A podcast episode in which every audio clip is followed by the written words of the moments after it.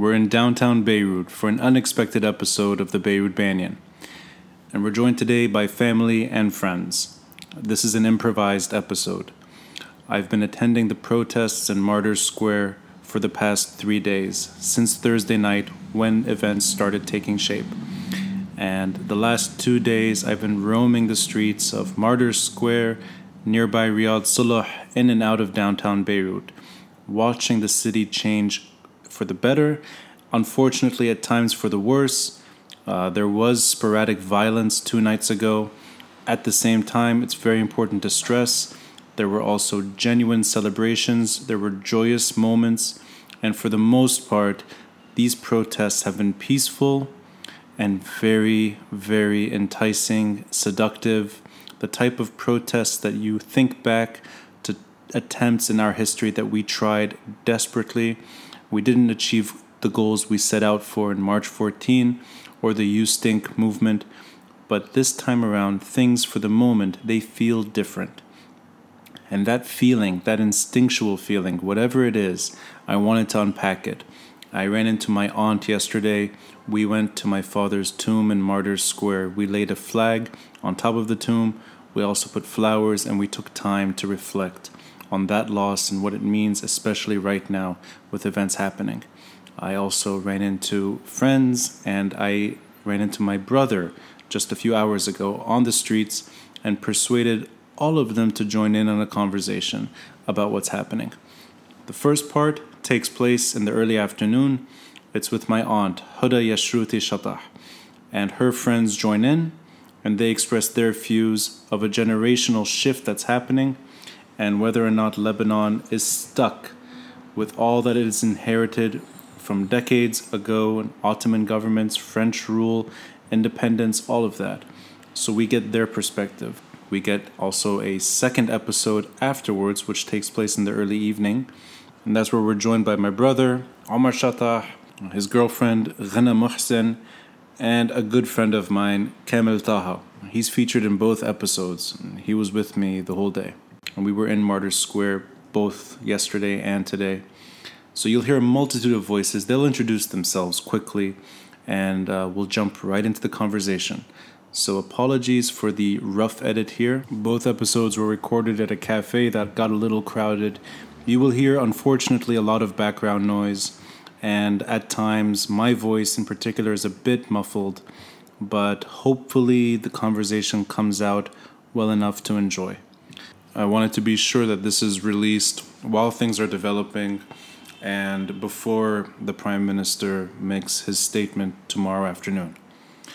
I'm Rani Shatah, and this is the Beirut Banyan.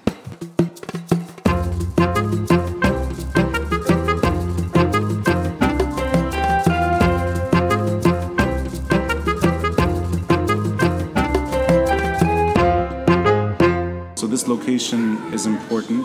We're literally meters away from history being made in Martyrs Square in Beirut. This isn't the first time we've seen this happen. But this is the first time I try to document what's happening with friends and family of different generations. And if you could just briefly introduce yourselves, who you are, what you do, and how you relate to Beirut. My name is Kamel Taha.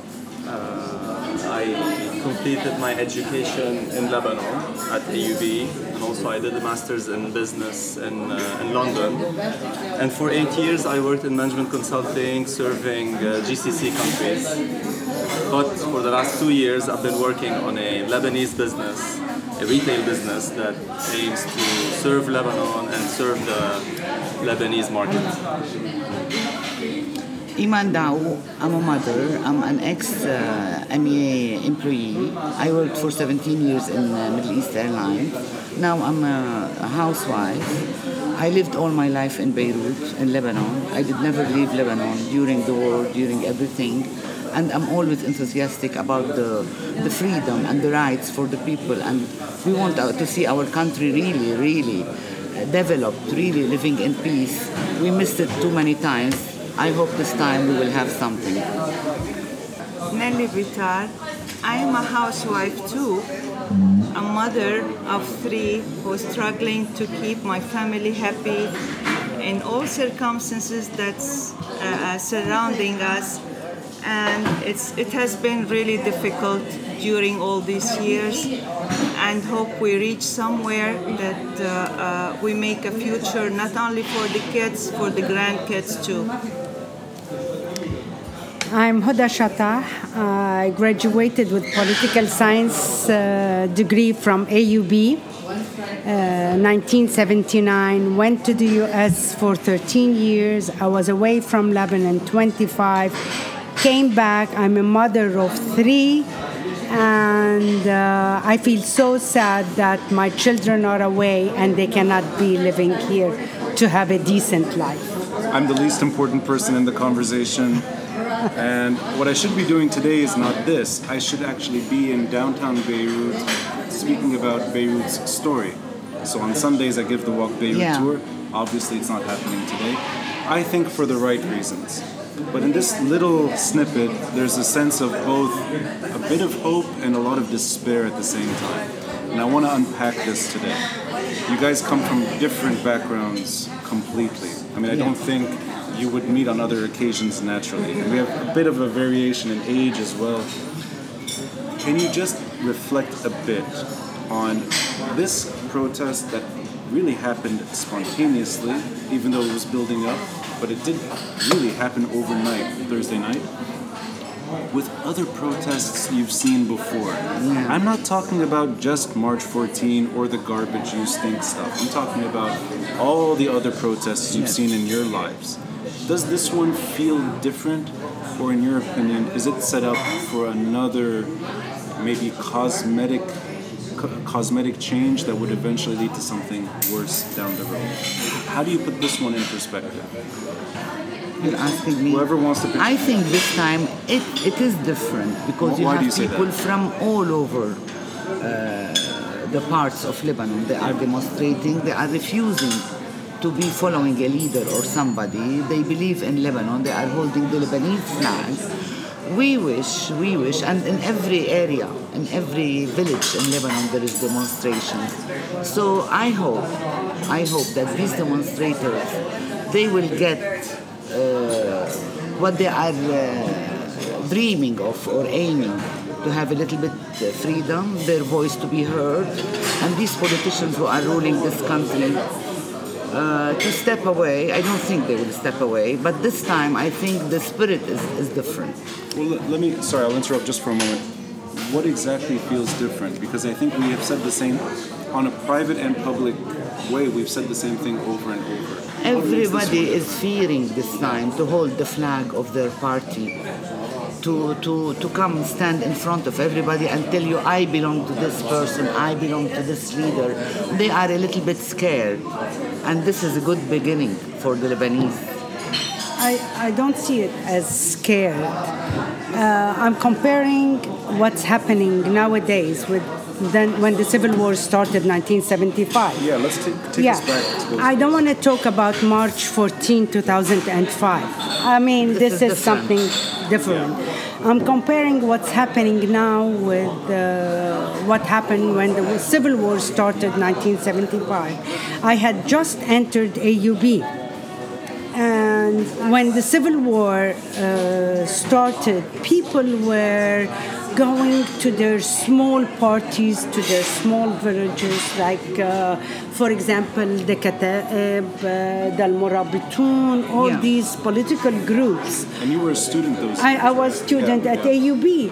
Uh, so that what escalated the civil war. So each one got scared from the other. They wanted to protect themselves, and they said, "Let's go to our We need group." it then. What what happened now with this? What's happening? The revolution. uh, 2019 is completely the opposite. You could see it in the south, you could see it in the Metn, in Keserwan, in the north. You could see it in places like Tripoli. What I saw happened in Sur, I couldn't believe it. People were revolting against Berri, against their situation, against what's happening. The same in Tripoli. Everybody was reunited. What happened here in Beirut?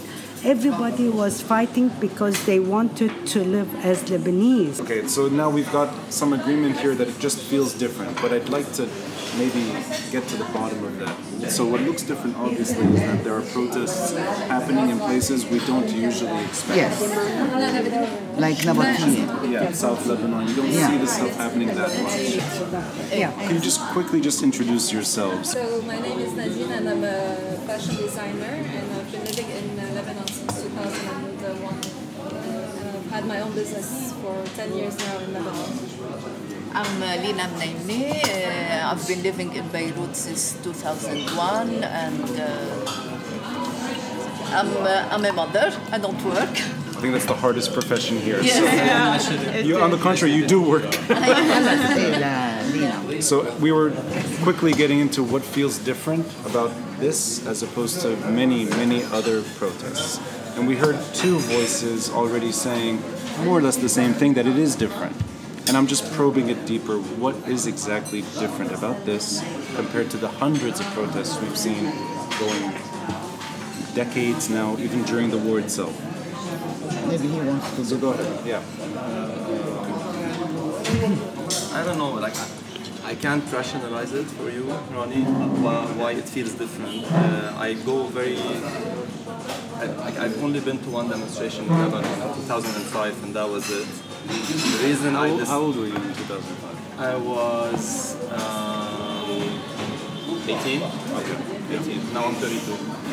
And um, it's, pro- I don't know, for me, why I decided to join this time, it was more emotions taking over uh, the mind. If you ask me on Thursday night, Friday morning, where, where all entrances of Beirut were burning, and uh, I was seeing riots on on the street, I didn't want to join. But then, I don't know why, starting Friday noon, when I saw that all of my friends were on the streets, I was looking at the news and I was seeing people who look like me, who I identify with, not just, I don't know, it's not about dressing the same or going to the same school or anything, it's just, I think those were people who have the same image of Lebanon as, uh, as the one I have. Um, also yesterday we were discussing how everyone was in sync yesterday. They were like they were feeling the same. Uh, everyone was nice. Everyone was civilized.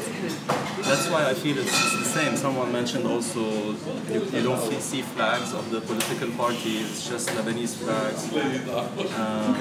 Huda pointed to one specific example, which is protests in areas that are not That usual. usually Yes. they don't. Yeah. Yeah. That's- yes. South Lebanon, The first Tripoli, time. what happened the way in Tripoli, South North, to be able for people in Tyre and in Nabatieh to go against Nabih Berri, to me that was a big step to be able Yes. to go to that area and say, we want you out.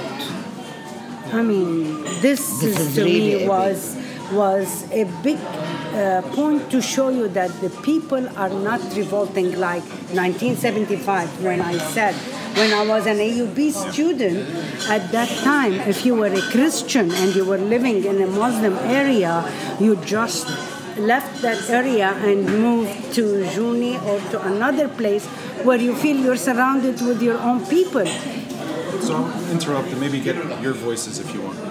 The, um, do you think this is more than just an economic anger and a temporary revolt because of the financial situation in this country? Do you see it as more than that?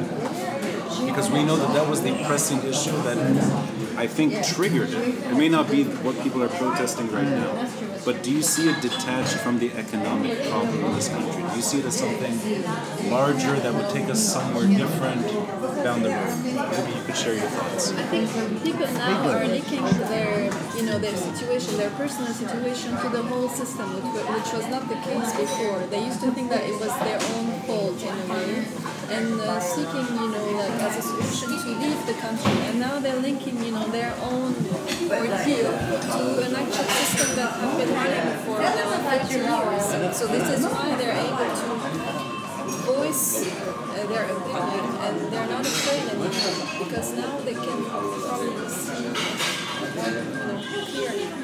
So you see it as just a culmination of many other protests leading to this? Like this is a natural evolution from the You Stink stuff, from March 14, from all the stuff before it? You see that as a No, I don't see it as an evolution because uh, when we had the protest in 2015 related to the, the, the trash, the trash crisis, was not felt the same way in other areas of the countries, in the south or in other areas. They're already used to uh, sorting their trash. There's you know, some uh, recycling initiative. Uh, and in 2015 it was more uh, like a Beirut issue. But for me, what's happening now is really pure, you know, the economical you know, pressure on the people with the, the, the gas, with the bread, with the really pure financial issues and the, the, the weight of the, the, the unemployment rate and the, the youth. It's So the financial burden everyone is going through now is the common theme about what's Yes, happening. yes. Okay, so and it- the taxes and Yeah. So it does go back to a sense that this is an economic protest. Okay. What, what about you? What do you I, I think that people now are uh, they are starving. Really, they are starving, and uh, all the all our children are outside Lebanon. I mean, uh, this country, how is it going to continue? If the rich is co- is coming more rich and the poor more poor, and there's nothing for us. The water we are drinking, the electricity we are paying. I mean, there's nothing. If you go to uh, uh, poor countries, they have electricity and they have water. We don't have water. The garbage, this is a big problem. I mean, the problem is that people are going outside, uh, they are getting, low, they are graduating and they are not uh, finding jobs. And this is a big problem. As if, I want to play devil's advocate with you just for a moment. yeah. We've had that problem for now generations. Yeah, but I'm sorry, it's not only the poor people who are uh, doing this revolution. Even the people who are really relaxed, they have, they can, uh, I mean, yes, they have, but, yes, uh, but they are you- living nicely. They are against. No, yes, they but are you- revolting. I know, It's not but only the I'm poor. saying, no, no, no, it's not about the revolution. I mean, I mean the, the poor people are getting more poor. This is this is the problem. I mean, if before he didn't have problem to put his children in schools because he's asking uh, people to, to give him some money, now nobody is giving him money, and many people now are uh, taking off their children from schools. This is the big problem. Yeah, okay, this is a plus, but uh, Yes. To me, it's not only yeah. the Go ahead, please. To me, I think it's not only uh, economical. It's people are changing. People are seeing other countries what they're doing.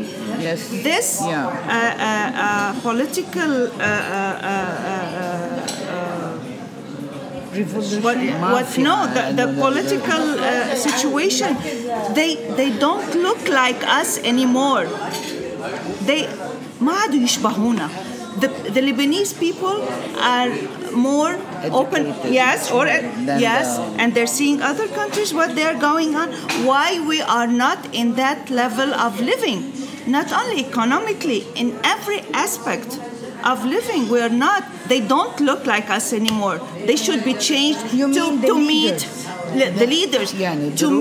meet the Lebanese vision of a country. They don't look like us It is, it Yes, is true, I but agree if with we, you. yes, it is true. But In the every aspect, politicians not have been like this. Yes. for- we we are living with them since 30, 40 years. They they didn't change.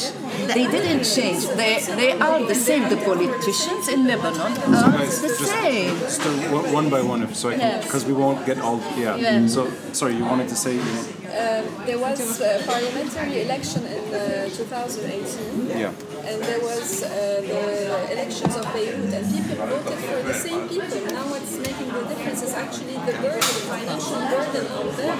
Yes. They, they were they kept on uh, electing the same people and the same parties before. So what, in the background of all of this, we, we're well aware of how bad it's been politically for maybe up to 60 years. So that has become part of our DNA in a sense. We don't expect much of the politics anymore. The economics did take a deadly turn. And then we, in the background, we also have literally this country's on fire at some point.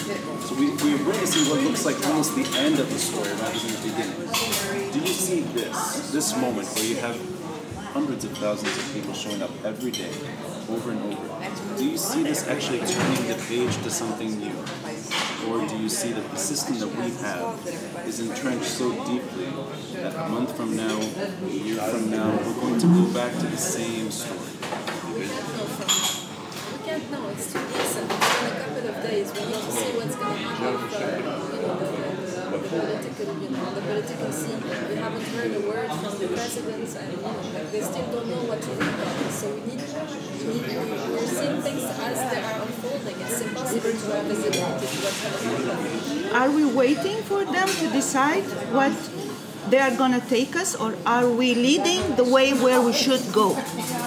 we shouldn't wait for them to decide again where they're gonna take us. We should, yes, we should be in a place to decide exactly. The means we don't know. As just normal people, we don't know how to reach that place, but we shouldn't expect them to lead us again to where they want us to be. I think or to only, meet only yes, sorry, but the only way if we want to do something, it's the uh, is the We did it. the- it's We're the, doing the, it. with the. We- but we can do nothing. what we're doing now, we're doing what we can do, but Yesterday, so we had a Kamel and I were, we met here by chance. We were having a similar conversation. We're trying to get to the bottom of whether this is an actual revolution or if it's just a revolt out of anger and rage that will eventually subside. And what do you guys think about that? Because we've seen attempts at revolution before. It's not the first time. But you're describing a situation where everyone in the country is almost seeing the same page for the, for the moment at least.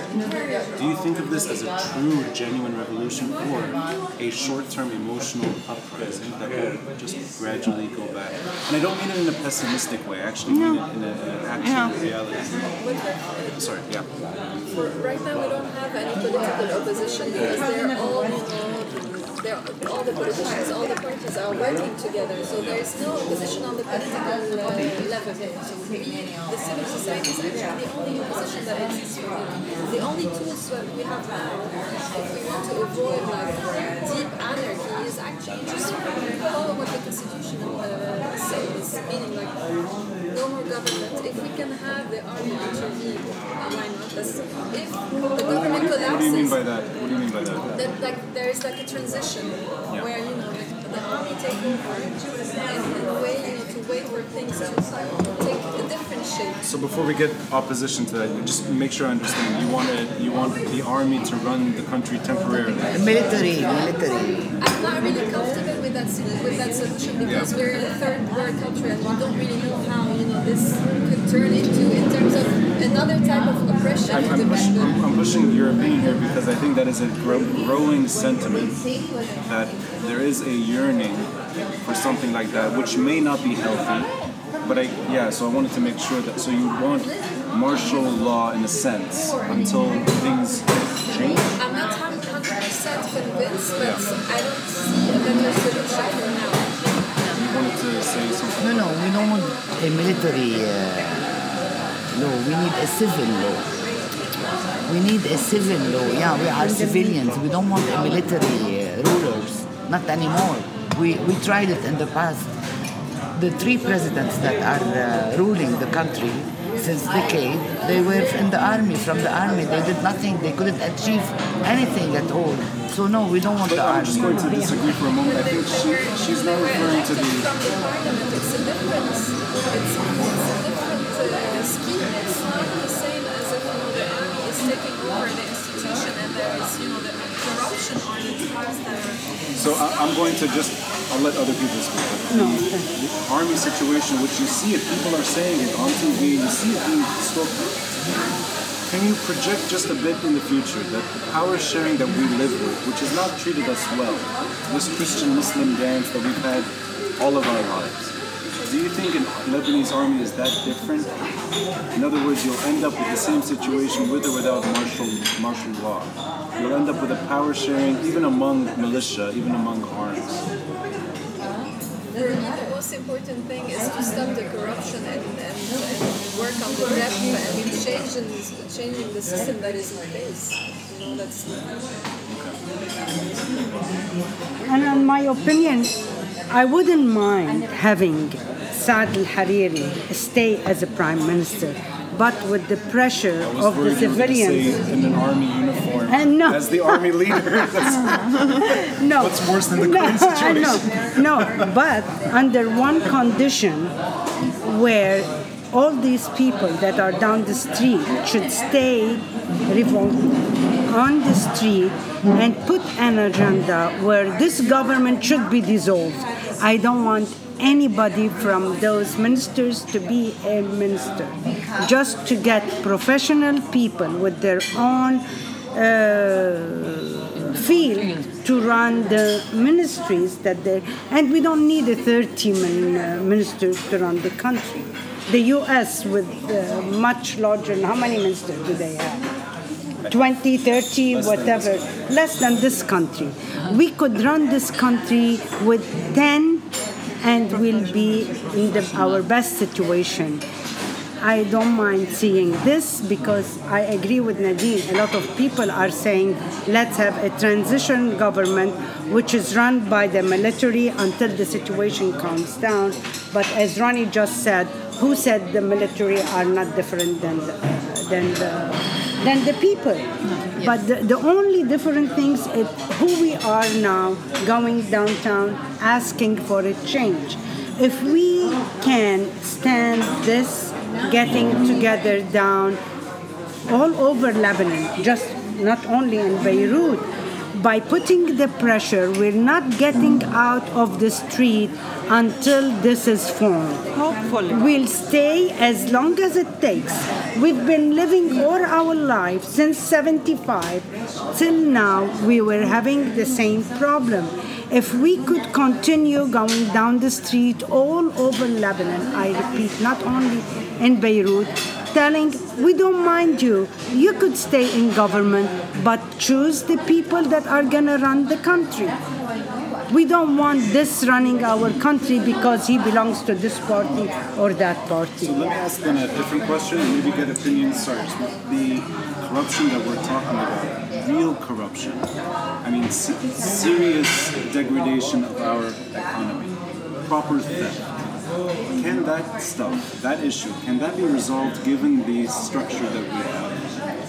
So the fact that we live in a country that, in a way, in a way, enhances these problems, it doesn't diminish them. Can you imagine a situation where, let's say, we, we keep, we preserve the system, but we're actually hold, we're able to hold these leaders to account? For example, instead of blaming somebody, we actually see them doing things to actually heal the economic wounds. Can you even imagine that?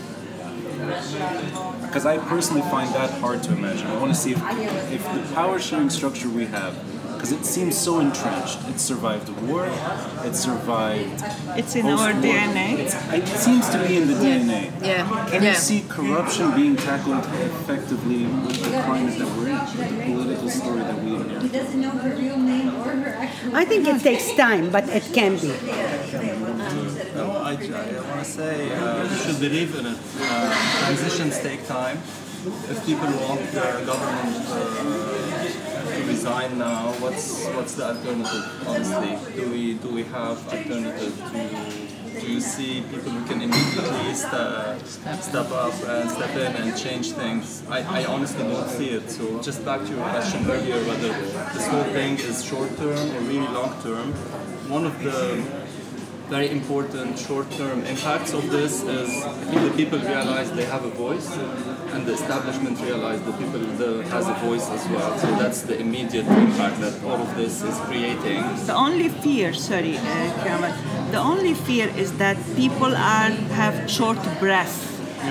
The only fear is that after a week will be half of this size.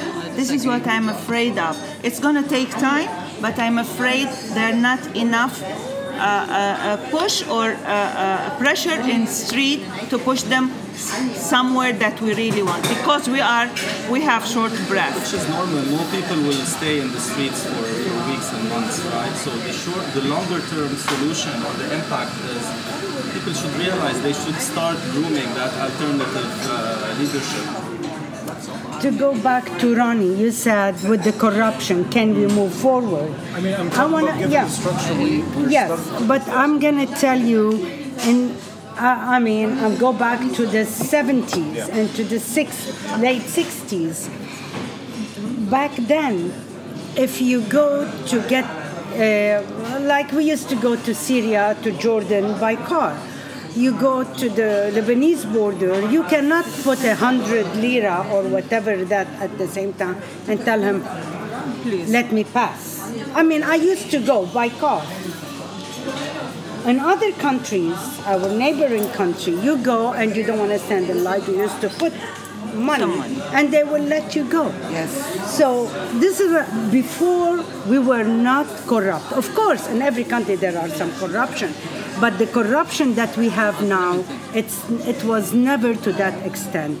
Nowadays, you cannot do anything without paying money, and this goes for the. Uh, the way they live, the, their salary are not enough. The, the the status. I mean, they don't have medical insurance. They don't have educational. They, I'm going to now before before you go. Before you go I want, Yeah. I want you for this. Um, we have two generations here. One from the war that saw just they saw the war happen, and then we have post-war generation too. And I think there's a common thread that we don't talk about enough. Arms outside of the state control seems to be the norm. Whether it's the 70s, 80s, 90s, today. There's been a almost a an unwillingness to look at that issue and, and link it to what's happening. Can you see a moment where, let's say tomorrow, let's say we actually have a government that resigns, and let's say Baabda, let's say Aoun steps down. It's unthinkable right now. Hmm. And Benvi says goodbye. It's very hard to imagine. All of these things happen. Let's say it happens.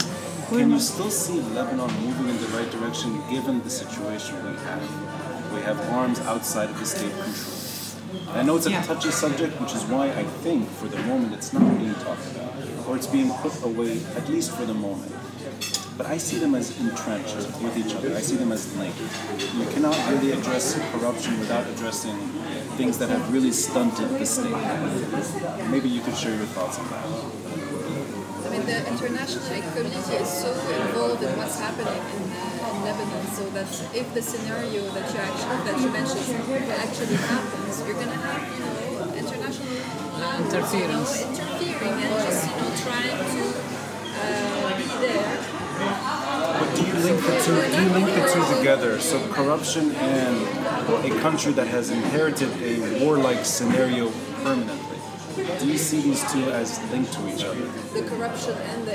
The massive corruption that we live with, and the fact that this state is not sovereign. It's, I just see it as an abuse of power. Gebran Bassil, I mean, what's this is just abuse of power. This is not an inheritance of practices. This guy came and somehow So you, you could see a country that is less corrupt but remains stuck in geopolitical war. the geopolitical situation maybe it will not you know change uh, as much, but maybe the balance of power will change because there is a but there is a voice which is the voice of the, the people now, which was inexistent before. What about No, no, things cannot be uh, solved like that. We ha- actually we have a law, but the law is not implemented. Yani we have a civil law in the Lebanese country, but you have an army that is bigger, that is ruling the army of the country. You have Hezbollah, armed militia, and very strong. we had different groups too. I mean, you're talking about the 70s. Yeah. We're, talking about Yeah. non- And yeah, but when uh, when Huda said that people they don't have enough salary, that's why they they are in the corruption. But what is the corruption for the small sa- salarié? When we talk about big uh, big contracts, who started even when was Amin Gemayel with the planes? I mean, this is something from 50 years. are you- This is inherited. Inherited. Are you able to separate these things? So corruption is one thing, state sovereignty is something else. Do you see them as No, because uh, what I what I want to say. Sorry, I speak English now. When people come to govern, they have in their head that they are going to to profit to profit from this system. This is the first thing why most people go in the elections we have money, but we will have more money. Sorry, it is like this in Lebanon. Not everyone, but most people put a lot of money because they, they, they say now we are going to have more money for electricity, more money for this. For, they will have more money for them, for their children, for their grandchildren. It's not for the small people who get 100 from here and 100 from here. It's, it, should, it starts from uh, Michel Aoun and Basir and goes down for everybody. Do you know that, uh, that Frangieh, when he was uh, a minister, he told his people, "Now it's our time. If you don't become out rich from this, don't come and nag on me. Yeah. Wow. That's Now how it's your time." Each one takes So turns. this mentality, Yes. this mentality should be removed. Yes. They want to. We are not going in. How? I'm going to play devil's advocate. These are not opinions I have, but I want to just lay them out and see what your reaction is. Let's put somebody. Let's let's use a specific name. Let's reference Raya Hassan. She is the Minister of Interior with authority. Yeah. She seems to be well intentioned on a personal level. She is the Minister of Interior while these things are happening. She seems to be on a personal level saying the right things and wanting the right things. Someone well intentioned, put them in the Minister of Interior, and they behave more or less like any other Minister of Interior. Mm-hmm. Yeah. So, let's say you put yourself in power, you put her in power, you put well-intentioned people in power. Does this system let well-intentioned people actually govern the way they need to? No. So let's get to the bottom of this. What would you want changed so that somebody like her, not about her, anyone like her, could inherit a portfolio and actually do good things? What would you want changed? Maybe it's in the laws. And the, and, Similar to The Ziad right people, Baroud. the right Position, because we've had people try, and there's, we've had and there's decent people try. institution, Yes, we have. institutional changes. We- We're afraid to, to talk about institutional changes because this will lead somewhere else. Yeah, when you, What, what do you mean by that? What do you mean by institutional? to, to let to or to let the, the good people if they are in a, a, a position a power position with good intentions they could rule and not with overpowered because they came uh, belonging to yeah. belonging to certain uh, uh, uh, uh, political uh, uh, party so they can rule their own beliefs and their own You know, five years ago we had Medina Beirut, which I think was a very attractive option then for a moment. You put somebody like Mona Al-Hallah in the Baladi, in the municipality, I think she'll end up in the same situation. Put somebody that really wants change, And they, get, they cannot. get shackled. Yeah. This may even be the current political climate. Maybe many people are trying and are unable to. So what, is, what does reform actually mean? What would you want? have the society, patriarchal society, and you have the influence of the, the, the religious uh, in the country. You have to start with that. It's even more difficult as a woman to instill change in a society that is so old, and you know the way they view things. Even more when you have when you actually, as an individual, you don't have you know the basic rights. You know, the, depending on which religion you or which sex you, you belong to. So is that, is that, do you think is that the spirit of what's happening right now? I think yeah, because people are always the people now are saying we're all together, we all want to be just Lebanese. And you mentioned Raya Hassan, remember that story when you had a couple, uh, a couple of Lebanese people who both of them are lawyers and they wanted to have a civil marriage in Lebanon. She was pro this and then she had to Back up, back up because Yeah, of, they didn't because allow You're gonna, the- you're gonna enjoy this podcast. There's an episode about that with her, and she, Okay. and she says it herself. It's beyond. It's beyond her. It's yeah. Yeah. So everybody knows, you know. who- The lawyers, the lawyer was interviewed before her. He's saying no, legally it's sound, and then you have the minister of interior saying I may agree personally and I can't publicly. But that so you think the secular alternative would let her do her job. We need to have a change in the society, in, in, the, in the mentality. So, So- we need several generations, but The we system. cannot go. And yeah, it's not So maybe I can then get two opinions here, because we're the younger generation. We've seen people complaining about the model for a long time in our lives. People against sectarian governance. You've seen it longer. You've seen it since you were born. our life, yeah. And that seems to be here with us, and will probably be with us when we die.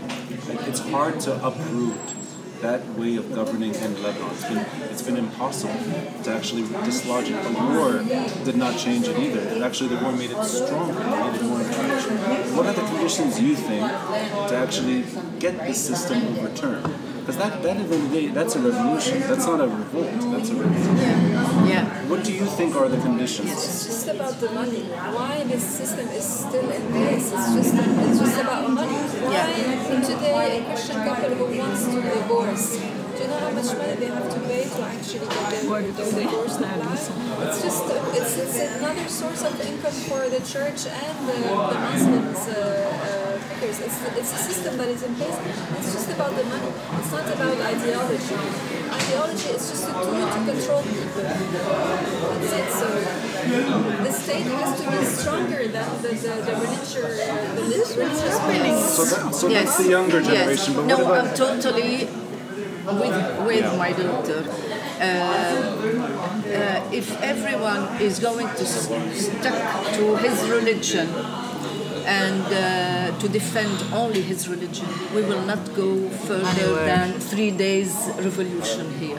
I think we have to be in a country now where we uh, Forget about religion. forget about it, and marriage, civil marriage Should be. if civil marriage is, is civil law is installed, I think many problems will be resolved. As, as she said, you can do nothing without because they have uh, they ha- their power is what they gain they um, Inherited. they have money their, their money they are building right now we are 20 we are in the uh, we- we're going to uh, enter in the 23rd century they so, are so con- two con- generations in the Yeah. same family, you put the burden on the sectarian system. Yes, what I what I see it is offensive. They are they are building new churches. they mosques. are building new mosques, and I mean people they are little bit uh, want to get out of this, and they are go- they Holding are, to it. and they are telling them no, you have to you have to be stuck Do to you guys this. see it the same way that at the core it's just sectarianism? I That's see it. Yeah, the yeah. only, the only solution is when you remove religion from the identity, the passport or whatever. what- No religion at all. We uh, we vote for people for their quali- qualifications, how, how good, how, how they fit the, the position they are applying to. Forget about religion. Religion is the only disease that is killing Lebanon. So, Have your religion at home. Keep it at Uh, home. you know, uh, so sorry. Can I, can I just, yeah. I'll interrupt. Yeah. So, uh, can you, because we know each other, and I'm going to introduce you, Wafa Qais, Habibi. my Arabic instructor 30 years ago. The reason I don't speak Arabic. He was. like how, how long That's did I ta- la, she's la, a good them how long did I teach you? Maybe too long because it didn't No, Habibi. I'm kidding. Yeah, okay. The only reason I know a bit of Arabic is you. Hey, Can you yourself go to Mukhtara and bring Jumblat to Beirut? Can you see that? Can you do you have the guts to go to your respective religion's leader and say, "Come down, we're going to arrest you"? Can you even imagine that? I can't imagine. yeah, I can't imagine it too because uh, first of all, I'm not a follower. No, no, even if you're not. So, uh, but you're talking about someone that follows him. You mean? I, I say this, and this is the sectarian model we're stuck with.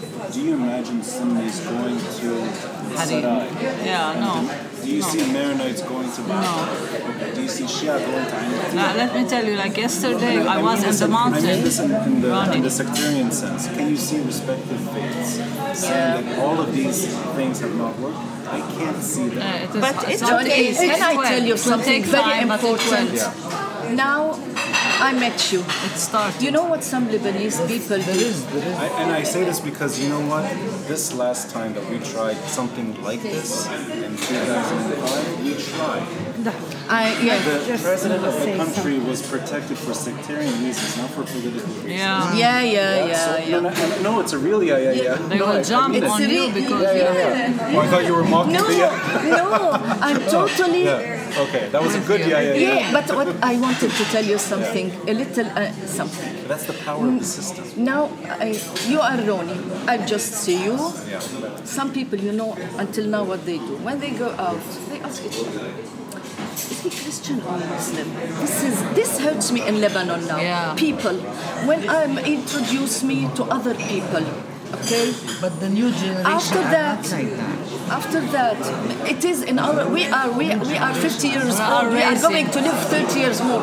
People always ask, his uh, what is his religion? His religion? From where? From where? He's from where? What is So his religion? I mean, if we stop asking each other, here's what is the religion of this person? What is of the religion of this person? It will be It okay. won't know, stop. I, I don't think It's not stopping it. I don't think people ask each other that question. Yes. You know what they No, no, sorry. Yes. You know They don't ask you. They don't, they don't ask you, but uh, No, no, I meant, I meant those questions are not necessarily bad. So let's say you have a country where a bunch of different people live together. That's not in itself a bad thing. You can have 100% of the same crowd and they will disagree on things too. But do you imagine respective communities being able to hold their respective leaders together? Yes. Do you imagine? I, you know why? I saw it in Sur, I saw it in Batroun, I saw it in Jounieh.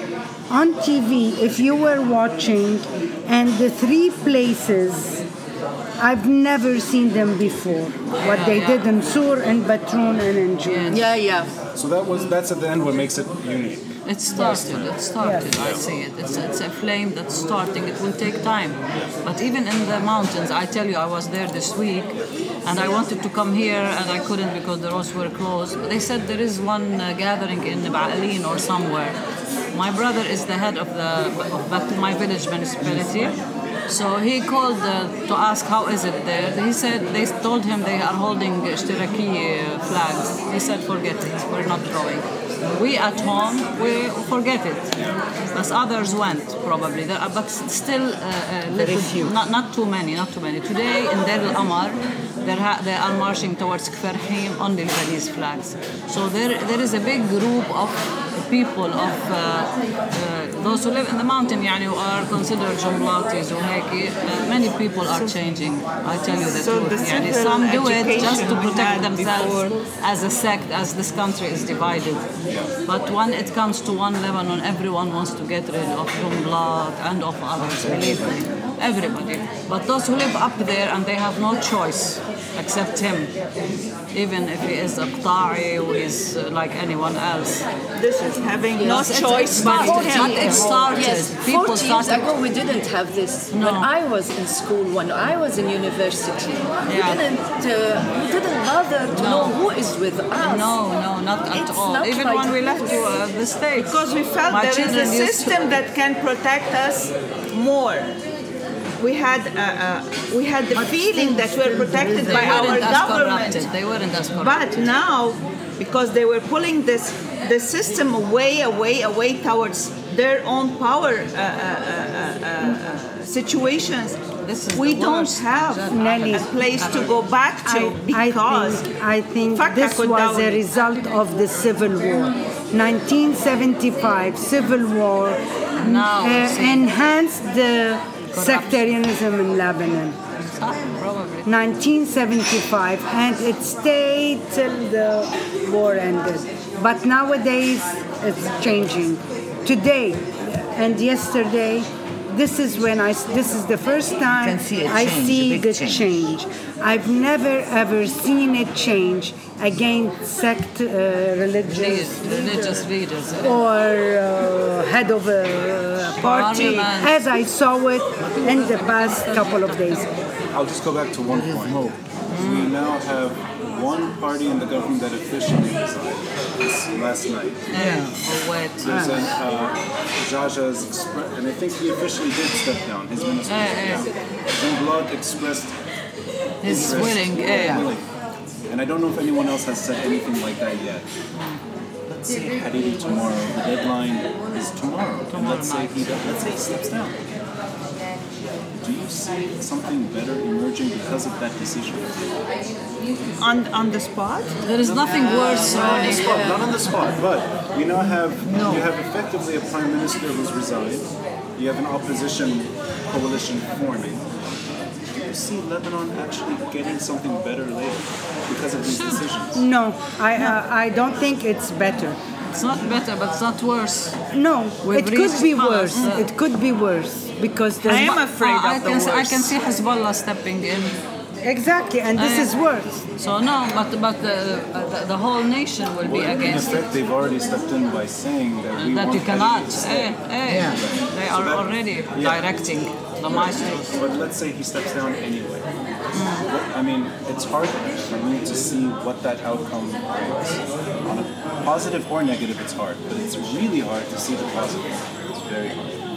So what what are the conditions now needed so that it doesn't degenerate and it actually moves in the right direction? Do, do you expect the same from Bob? Do you want No, to step down? no, no, no. You want him to stay? No, I don't want him to stay, but he will never Yeah, resign. I think, he will never uh, step down. This is the problem. Berri, he will never step down. Yes. I think Berri will never step down. Aoun will never step Let- down. But I think so. This the is the problem. the It's unique- only Hariri who is going to with the government, but the, But he's not the problem, actually. he's not the problem. But That's they not will the- not. The sad only- thing is, Yes, is yes, those who are the- resigning yes. are not the. So the- this ah, ah. pressure is going essence. anywhere. The- then this pressure, to- it will be if we on keep- the- on the if government. Is still there. we need to do. It But needs Nada to Be at the she said it be several times. The places that you see protests happening are unusual. Yeah. Can you see those protests actually turning into living goods? Can, can you see people in Sur actually being able to bring Liberty, down. They did. Yeah, Yeah. they are. actually dislodge him from power? Um, the, way, the, kind of stuff we, the kind of stuff we expect might happen to Hariri. yes. I think yes. Yes, yes, yes. Not out, of, not out of old age. I'm talking about Yes, I think Yes, yes, yes. because the new generation, like you, they had it with these things. I think it will. That's why I'm saying the best thing to continue with your generation, not ours, the same to continue this movement and don't stop. Like people are still. This is Yes, on the it's the long run. generation. If we're talking tomorrow, Nelly, it has to go. The, you cannot start something and let die. Say, okay, I couldn't do anything. No. If you believe in something, you have to work for it. We cannot stop. You cannot stop. Now we cannot It, stop. it, uh, it I think before change, asking them to but we need resign, to be Ronnie, organized. before asking them to resign, we should ask them to return the money they stole while they are still in power. So I've heard two things actually. That the first one was the temptation for army rule. Temptation. And that's the other thing. That's gaining You know, ground. let them Yeah. and then stay and do the right thing Right. So if we- they want to stay. Yeah. who is going to force them to return the money? Do you think Something this, the judges, this the, will? the But court they of can- justice. Power of the people. Power. Uh, ben, uh, ben Ali, Ben Ali in Tunisia, uh, they took they took his money. They He went can do penniless. it. They did in Saudi Arabia, they got the They money. can, back. they can. They can get. But We can get the money look back. This is what we should ask for, not for the them to money? resign, I think. The other حرامية اللي كانوا معه? See? No, a clean person who came and did it. You ca- نحن we cannot ما عندنا بقى بالسيستم حدا نضيف to rely on to do this. نحن السيستم تبعنا كله You know what's interesting though is that Ah, this- sorry, I'm, no, no, no, I'm the talking contrary. in Arabic. No, no, that's Eh, okay. I eh. think the system is okay. بيفهم عربي. No, but see, the thing is, this is now a, a, a an emotional outburst that was triggered by a stupid decision. Yeah, yeah, Yeah. about the So that brought yeah. a lot of What is- people in, and they're not going away now. But we've had elections. We've had we've Ah, had, we've had They actual, elected them we have we actually have chance to change and they didn't take it. not once or twice, several times, and we kept this intact. And Yeah. People that wanted change, Change. preserved what's really there. at the moment. Yeah. So what what is different? Yeah. I mean, you give people the vote now young people, wanted the, the change. Now young people, yeah. when I voted, my daughter told me, you are voting for the people, for the same people. And, were, and were she, there any other people there?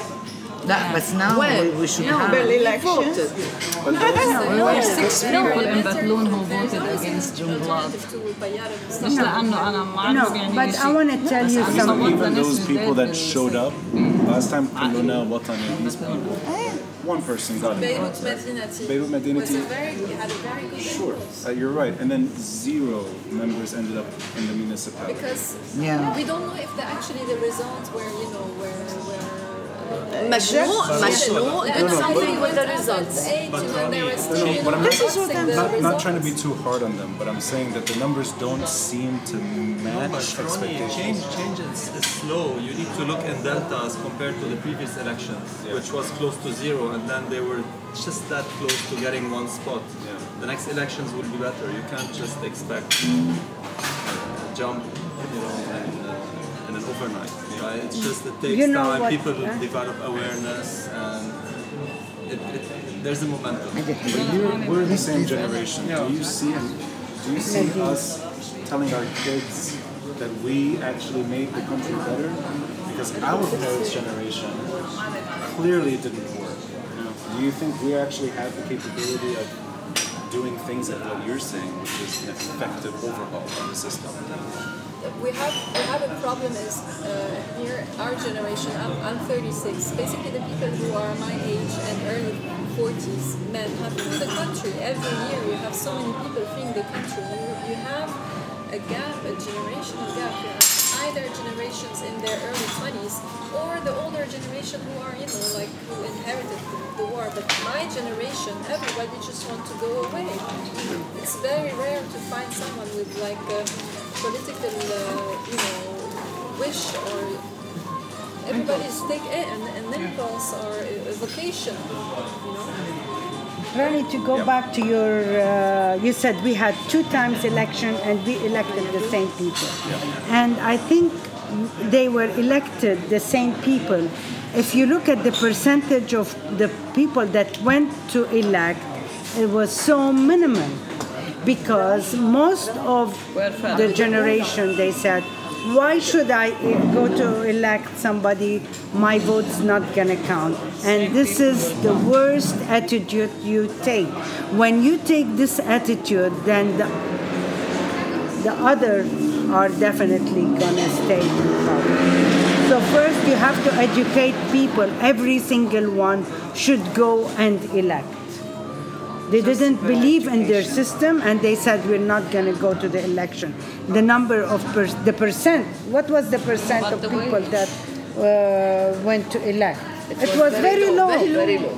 In Ashrafiyya, was, it was like in their upper 20s or 30. In Beirut, it was in the 40%.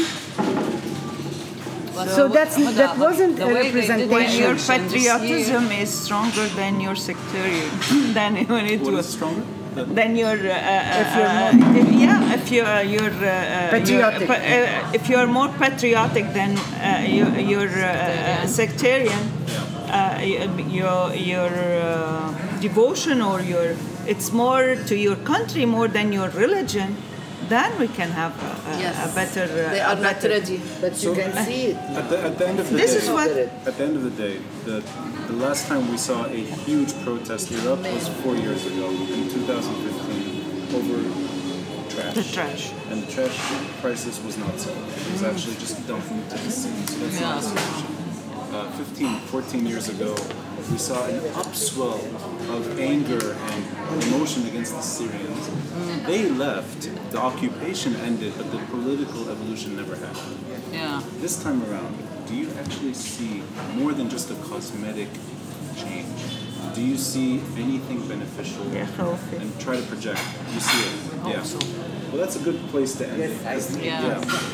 There is hope always. Well, hopefully. More than- Hopefully, there's more hope. Yeah. Yeah. Yeah, yeah, yeah, yeah. There is. Yeah. Thank you so much, guys. Yalla. Thank you.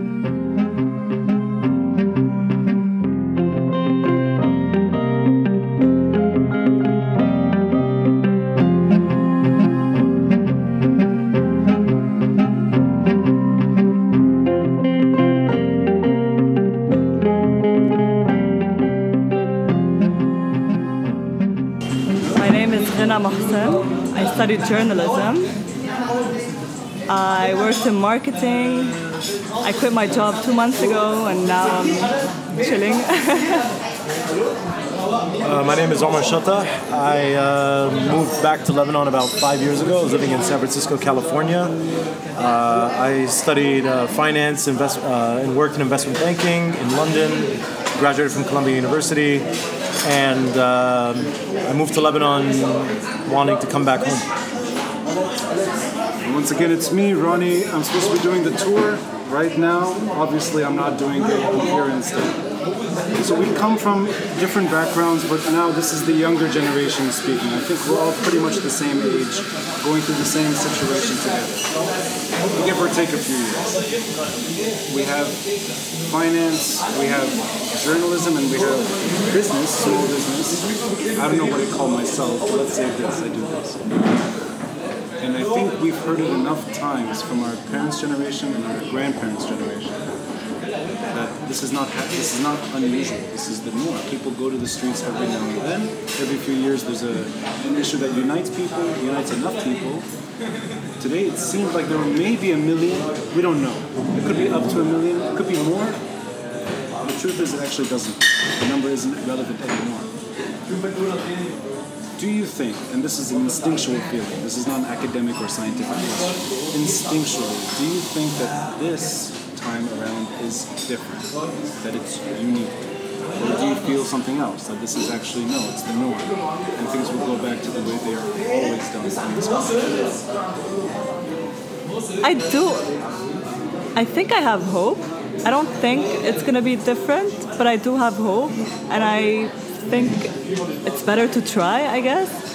I think I'm here not because I believe in what everyone's saying, but I'm here because I don't want to be the person they need to be here, and I'm not. I guess. I think I have hope, and if there's hope, I don't want to be the person to say to break it. I guess. So yeah, I mean it's different. I've never seen anyone from Nabatieh living in Nabatieh saying things about their leader or in Sur. I mean, my mom's from Jnoub, and I know everyone there. I know the people from Sur and from Nabatieh, and it's never been like this ever. And I'm really proud of everyone. I want to be supportive of that. I guess. Can you just unpack that though? What do you mean by this has never happened? Vision? What, what exactly does that mean?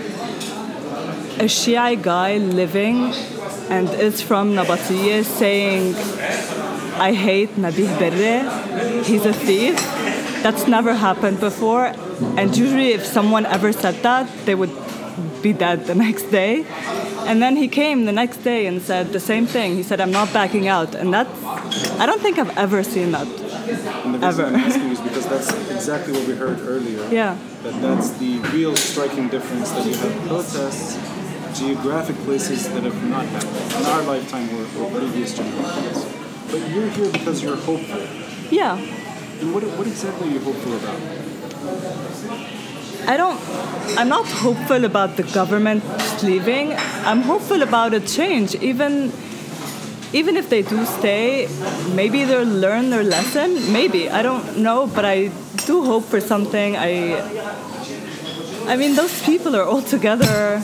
No one's talking about politics. No one's talking about their religions or their sects. For the first time, people are standing together. I mean, two days ago from the airport, there was a Shia guy and a Sunni guy together taking us back to our homes because they just felt like they should do a nice thing for someone coming back home. It was, I think it's nice. Why? So if I understood this right, you're hopeful that the country is healing in some way, that people are Yeah. doing things that they're united on to a certain degree, Yeah. and they're helping each other through a time of. And they're changing their minds when we thought that some people would never really change their minds about certain things. Whether it's Hariri or Berri or Nasrallah, like, it's just crazy. People are. People who said things one time are saying completely different things, and they say, I voted for this person and now I regret it. They're not saying, oh, fu- uh, I hate this, I don't want to live here anymore. They're saying, I voted for this person and now I regret it and I want to make a change. So I respect that. You? I definitely think this is different from previous demonstrations in the sense that it's an organic, uh, individual, grievance based, uh, collective voice of frustration. You know, like the, the voices and the complaints that we're hearing are not me, my political leader against you, your political leader, or my group against your group, or anything like that.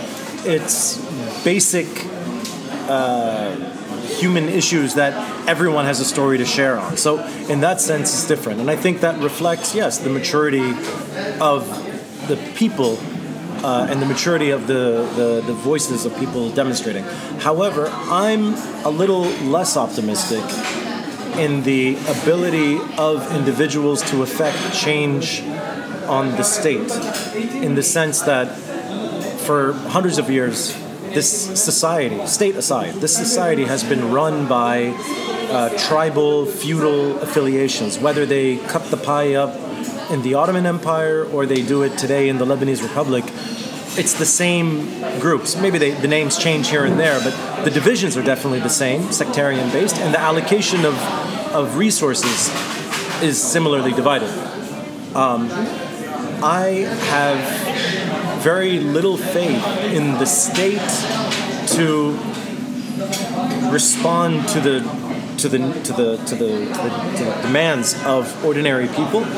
Um, I think the the entrenched interests of the uh, let's say the feudal uh, sort of power centers are much more robust than a lot of the demonstrators are giving them credit for, and um, I think if it persists, if people continue to demand things that that you know basic rights that the state can't can't provide, then no election uh, will really no election, no res- resignation, no government can really provide that. And, and if it continues for a while, people might eventually revert back to their uh, feudal affiliations. So what, brought you then today with that kind of leak, leak out? What brought you to Martyrs Square?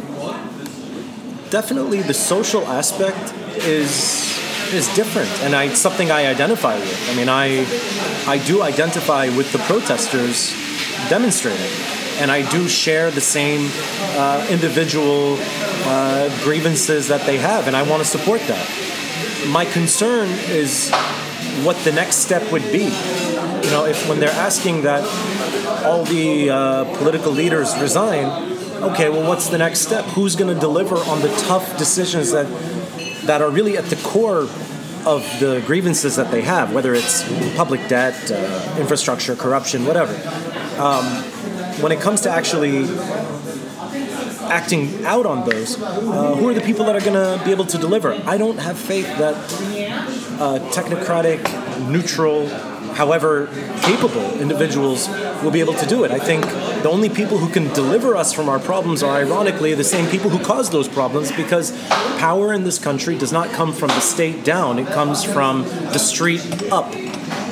So, Cameron, in the last few hours, we went half a kilometer away, we went to the outskirts of the protest and back.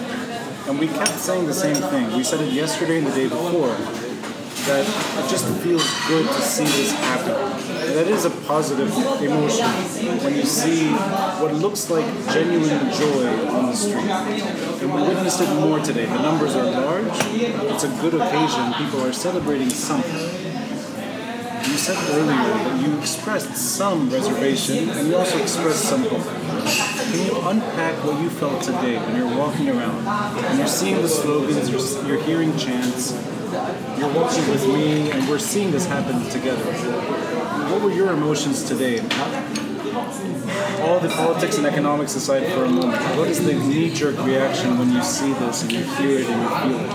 Well, I was genuinely happy because first time I, I came here, I had very little expectations of what is it that I'm gonna see, and those expectations came from my social media channels. I saw I saw on Instagram my friends already in the streets protesting. I saw how, the whole ambiance, how it was, and it was very. That's what made me want to join them in the streets. And then when I was here on Friday, I was very surprised. I was um, everyone was synchronized, happy. Everyone was polite, uh, protesting in a very civilized way. And even if there were some curses, it was very, very, very, very melodic. Yeah, it was very civilized, very, very pleasant. Made me very happy. Made me want to come back on Saturday. Made me want to come back today. And each day, it's just a snowball effect going. Uh, You said something which was striking to me. You're young enough to have witnessed the March 14 moment. yeah. And you said when we were crossing Martyrs Square that today felt better than then, in that protest. What felt better this I'll tell you what. Probably on March 14, um, it was some political movement asking for asking people to go and protest for a certain vision that they have for the country. While today, even even for the garbage crisis, um, there was um, Beirut Madinati or Tulat Rihetkon asking people to come, asking people to join. While today it was it was my friends asking me to join, really individuals, Gino. Um, it was really like a bottom-up movement. It was just I, I saw my friends out there. They I identify with them, like Omar said, and I just want to join them. Also, I don't want to be the reason for this to fail or not fulfill its full uh, potential. That, that's what was different for we, me. we earlier we asked the question came up that do you think that this is a, just an emotional rage against the corruption in the country, or do you see this as a genuine attempt at upending the system that we've grown up with, that our parents grew up with, that our grandparents grew up with? Is there is there a separation here between I'm angry that the economy is so bad, and then of course it's we talked about it briefly as well that social media may be the catalyst and the reason people are joining today. It just went too far. Went too far. Can you, do you see that as a sort of connection between genuine uprising that we're going to actually have a different kind of government later, or is this just a temporary confined burst of rage? I don't think it's just emotional. I there every time it's emotional, but I've I've seen other demonstrations like Tulayt Rahatkon. It was really emotional. People were living in garbage. I mean, it, people were angry. The economy's been bad since forever, but this time people are not just angry. They're they want to change and they are suggesting things. Maybe they're not the best uh, suggestions, but they are trying. And I think it's more than just anger. I think it's people are just fed up with having a leader. And that's the real change that I've seen because in 2005 or Tulayt Rahatkon or all this stuff, you always hear people saying, everything's bad, but if we listen to this person, everything's gonna be fine. And this time, they don't want to listen to anyone anymore. And I think that's the difference between our parents' generation and now. I think people, This is a le- leaderless, yeah, I think so. I mean, born out of social media. and I guess uh, social media has been around for a few years now, and we have had demonstrations since then. But this one's different. I, I don't. I never went to any of the previous ones because they never. I, I never felt that I had to. But this time, it just feels a bit more. It feels like a duty for me to be here, even if I I'm not going to make a difference. Can I jump in? I think the reason why we're all enjoying this moment is because no one is taking any decisive decisions here. You know, like it's just a venting of frustration. In 2005, there was a clear decision: withdraw Syrians, don't withdraw Syrians. That that country was split. In 2012, whenever the Talat Rihatkun uh, demonstrations were, yeah, everyone didn't like garbage, but as soon as someone wanted to dump garbage in their neighborhood, no, the country got divided. Don't throw garbage in my spot, or don't throw garbage there, or don't go, you know, throw it somewhere else. Now people are venting frustrations, but there's no silver bullet that's going to save us from all of this. Eventually, when all the flags are put away, there are going to be some difficult decisions to be taken. There's no, there's no, there's no rich boogeyman you can lock up in a hotel and say, "Give us back our money." That's going to solve everything. Nor is there um, a panacea that's just a magic silver bullet. there are tough decisions that need to be taken to undo the mess of the past 30 years. And no one is going to want to be the one to pay it. And once whoever it, whoever it is who's going to come and pay it, uh, who, you know, once once it's their turn, it's going to take some really magical collective action from all of the stakeholders in the system. And that's the reason why I'm skeptical of any neutral third party coming in. Today it feels good because we're all complaining. But tomorrow, when, you know, uh, tuitions on the Lebanese university have to go up uh, to twenty thousand dollars to cover uh, excessive teachers, uh, uh, faculty in the university, or we need to dump garbage in an area where people don't like it, or uh, half the military needs to be disbanded because we're wasting money on the military, or taxes need to go up X-fold uh, to cover the debt, or any other thing, or what else? Or the weapons of Hezbollah need to be disarmed because that's uh, reducing Gulf and uh, institutional investment in the country. Whatever it is, the country will be divided. So we're at a point now where we need to undo 30 years of mismanagement, and that's going to be a very difficult challenge. And the only people who can do that are those who have a vested interest in it, and that's when this whole thing will fizzle out. So, and and if, and worst case scenario, we'll all be divided again. So I think we're enjoying this moment because no, we're just complaining. We're not solving anything. And I then Sorry. maybe I'll take it a step back. We're, we're young enough and old enough at the same time, optimistic and pessimistic at the same time. If, you, you were mentioning the geography that you saw protests happening in unusual places. Yeah. I'm just going to throw this out there. To you, what is more symbolic? And I'm speaking on sectarian terms in Lebanese words, where you have Maronites storming Baabda, bringing on down the You have Sunnis storming the Sarai, bringing Hariri down. You have Shia going to Dahi and Ain al bringing Nasrallah and Berri to Martyrs Square. That kind of genuine change. Is, is that even foreseeable? Where you have true accountability? Because I think Omar is he's reflecting on that that is never going to happen. Therefore, these people need to be held to account to a degree. And I'm talking about the genuine revolution. Is there any way to even imagine that? And I'm talking about respective communities going to their leaders and saying, you feel it. Yeah. Jews go to Muhtara. I mean, all of, the, all of that, right? I don't really see it happening. Yeah. I wish it would. I hope it would. I don't. I don't see it happening. But I. Would, would that to you be a necessary precondition for genuine? I think so. Yeah. But I, I also, I would rather have that happen than put my trust in the people who caused the problem in the first place. How are the people who caused this problem going to solve the same thing they caused? I mean, it, it, just this sounds even more impossible. No, no, I know. That's why I, I called it earlier a catch twenty two. I mean, it is a, it is definitely a catch twenty two. I just don't see the the, uh, the feeling I felt on the streets today was one more of uh, frustration and celebration and uh, having a good time, waving Lebanese flag, one I'm wearing right now, and you know just a feel good mood and a collective uh, just venting, which is great. That's part of the reason why I'm down.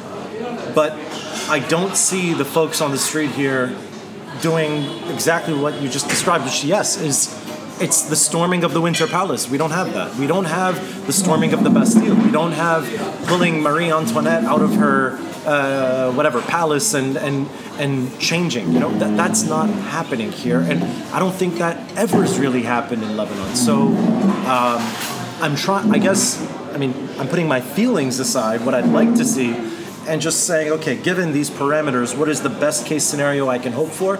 I would hope that folks stay on the street. I hope that this genuine frustration stays there and people are not afraid to, you know, uh, complain about their leaders and, and, and be held and hold them to account.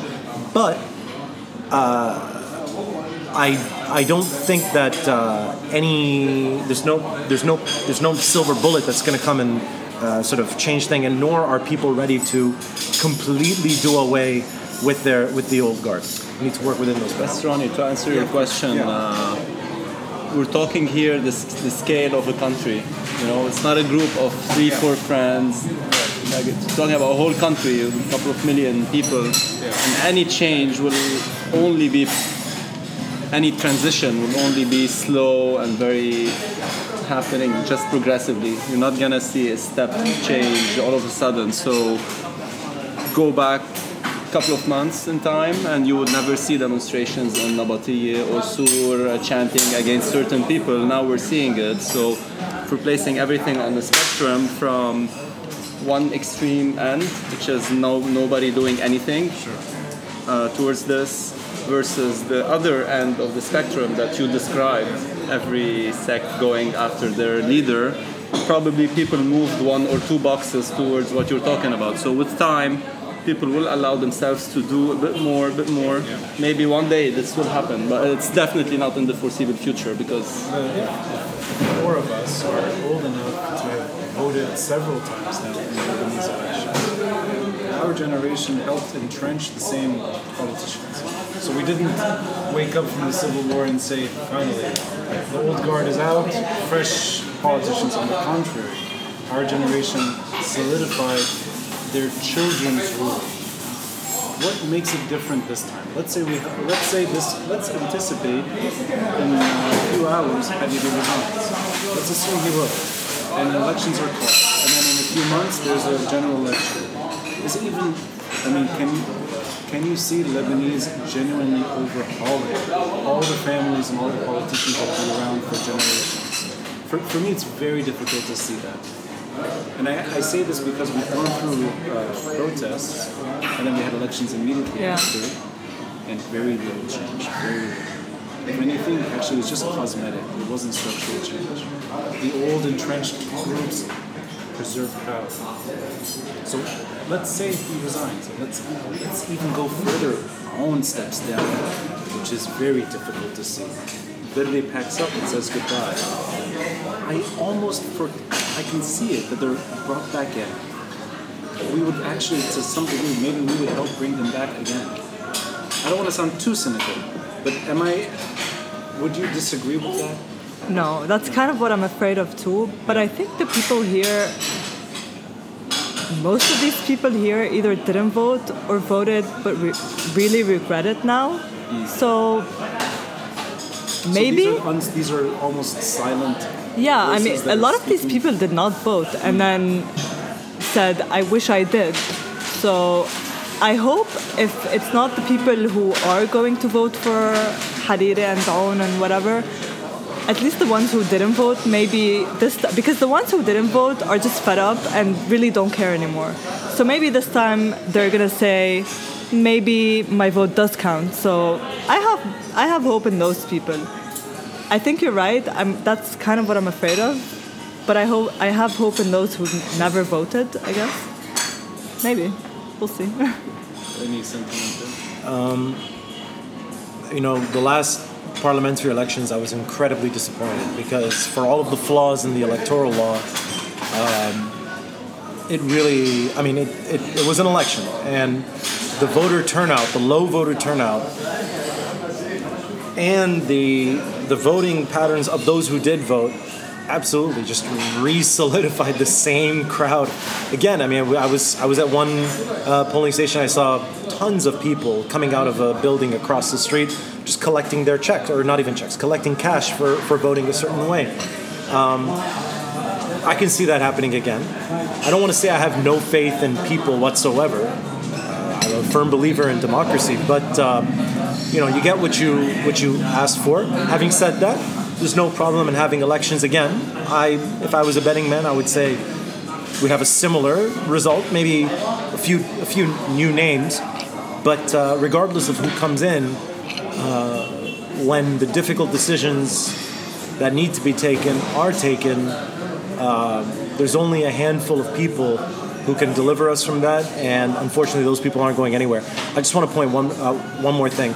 Um, a couple of years ago, uh, maybe about that was a while ago, maybe like 10, uh, five years ago, when Nabih Berri had the infamous uh, Hiwar, the Tawlet Hiwar, the dialogue uh, tables, round tables, many of those people who were in charge were not actually elected officials. I mean, no one voted Nasrallah into uh, into anything. He's not an official anything, right? He's probably the most powerful person in the country, but he's not even a parliamentarian. He's nothing. He's he's literally a nothing, but he's the most powerful person in the country.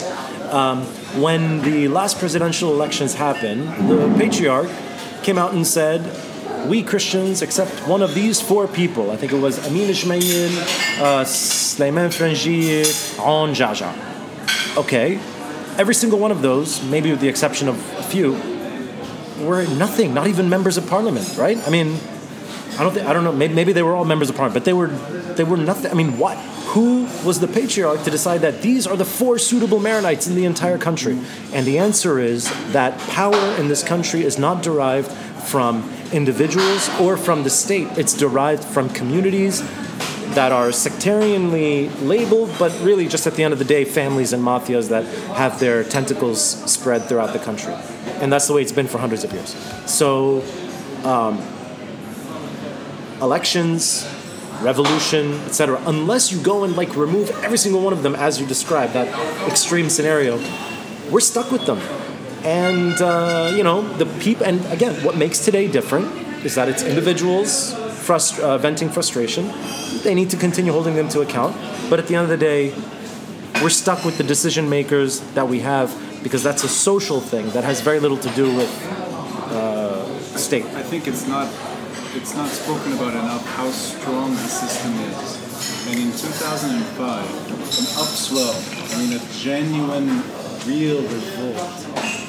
And sectarianism preserved the presidency, not the people. The sectarian system kept a very unpopular president throughout maybe the most difficult period of transition. And he stuck around, and the, and the church, the system, preserved him and made sure that he would stay.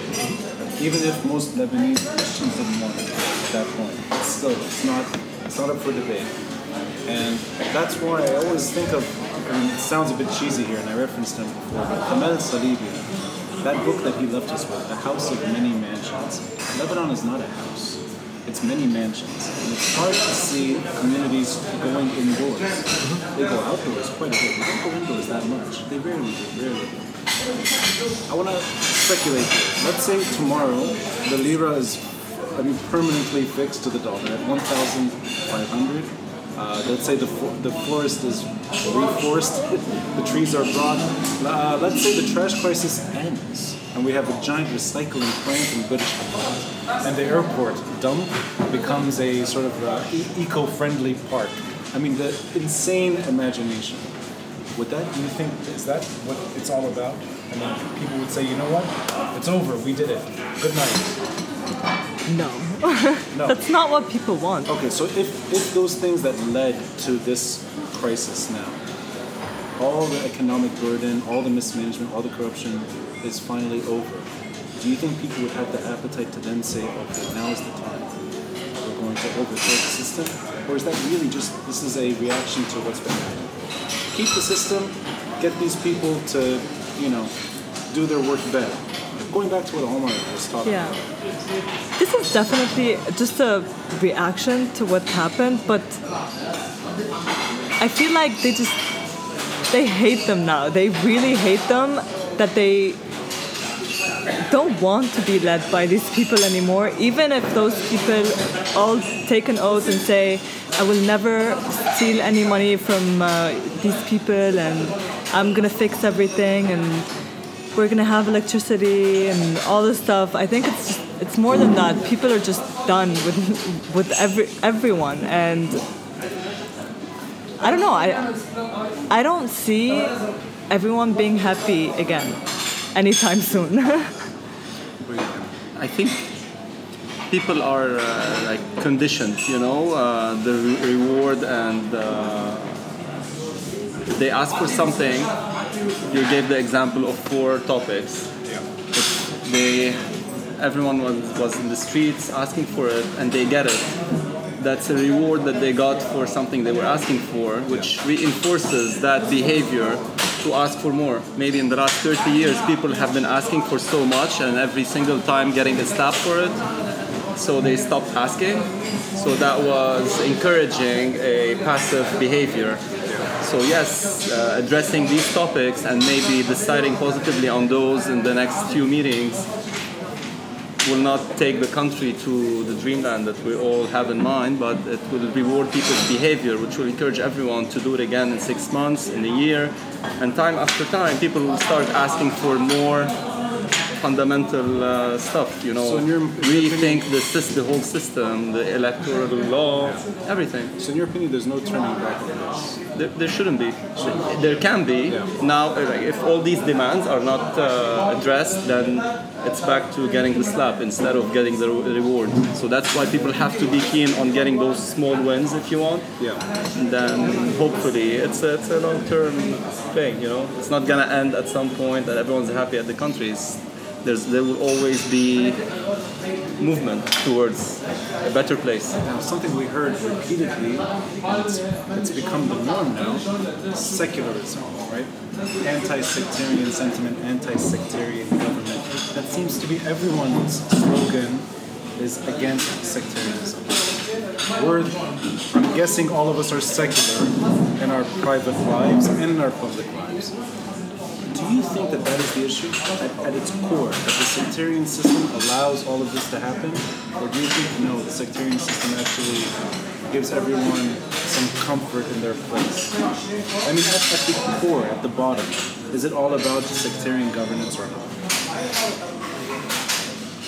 I think, yeah, it's our biggest problem. I mean, it's not because it's, it gives us comfort. I think it's because a lot of people are guilty of saying, it's okay, I belong to these people, so they can help me get this done.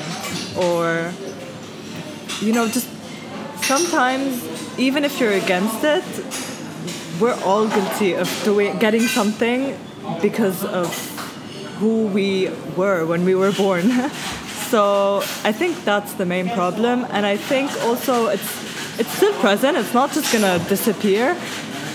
When those four ministers just resigned yesterday, all the people from this sect joined today because they said, okay, our leaders left, so let's join the others now. So I think it's still present, it's not just gone.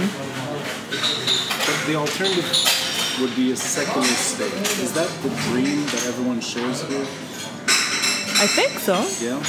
Do- you? No, I, I, I think it it is the problem because um, we all agree the problem the problem that we have is the leaders, they're the warlords, and uh, the sectarian system is allowing those leaders to rally people's support purely based on their sect slash geography, so they don't have proper vision or uh, merit to, to do everything. If you eliminate sectarianism, then you will need leaders to, to propose new ideas. And if those ideas are not about just protecting Sunnis, protecting Shias, uh, protecting uh, Christians' positions in the country, they will need to come up with legit. Uh, Could you draw a line between mediocrity and corruption and all that Definitely. to, to sectarianism? You, you draw the line Definitely. there. Let me let me ask you a more difficult question. Do, do weapons out of the state's control, whether it's Hezbollah today or previous groups in our history, do you see a line there between Lebanon being perpetually at war in the region and horrible governments that we have? Do you see any connection there, or are these separate matters altogether? if you think of Hezbollah as an organization, it's definitely built around a sect. So even they, Shia. so even they would be, their arms would, they, they would be disarmed if we remove the sectarian system. You see that as almost one and the same. I mean, removing the sectarian system needs to be done on papers, but also in people's minds, right? Yeah. Which is the harder part to do, and it also needs a lot of time. It's not going to happen in an overnight or in six months. So yes, if we manage to remove sectarianism from people's minds and hearts on the really longer terms, I don't think we will be facing the same. Uh, we will have the same entity that Hezbollah is today. On the point of sectarianism, um, you know, I, I, I don't like to use the term sectarianism. I think that term is thrown around a lot and it has a lot of emotional weight. A lot of people don't like, don't want to be associated associated with being sectarian because it it, it conjures up, you know, Negative. negative, yeah, prejudices and stuff like that. To me, the more accurate term for society here is, is really feudal, and I, I use the word feudal because it's it's around allocation of resources and strength and power. This, the religious aspect is window dressing, but it's it's really about allocation of resources and power. Now we have we have a model for how to move away, how societies have moved away from feudal ways of thinking and self-identification and, and ways of engaging with society to an individual uh, uh, sort of a, society based on individuals. And that was really pre versus post-industrial europe. Europe during the middle ages was feudal and folks identified with the count or the lord or the duke or the territory from which they came not necessarily because they really cared so much about being Catholic or Protestant or this branch of Protestantism or that branch of Catholicism, but because that this particular duke or lord or whatever count uh, guaranteed their security, their job, their food, right? That changed, and, and by the way, when the leader changed his religion, the whole town changed with them. So people, it wasn't about God, it was about money, food, security.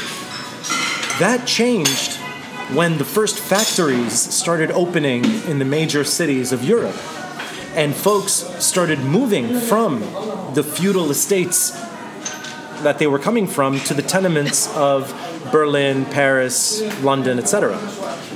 When you know when when those individuals, those feudal individuals, when their job security, income, uh, food was dependent not on their you know their their feudal lord, but rather on their uh, job, their their their employer, and their colleague who could be named, uh, if not Ali versus Omar, uh, I don't know the Protestant Catholic equivalent. Um, that's when they started to say, whoa, whoa, whoa, I'm, I'm, you know, I'm before I'm a Protestant or a Catholic, I'm a Mason, I'm a Smith, and that's where actually we get a lot of those names from. It comes from uh, industrial Europe and or you know slowly industrializing Europe, and that's where the that's why the ideas of the Enlightenment and individual individualism found a fertile soil from which to grow.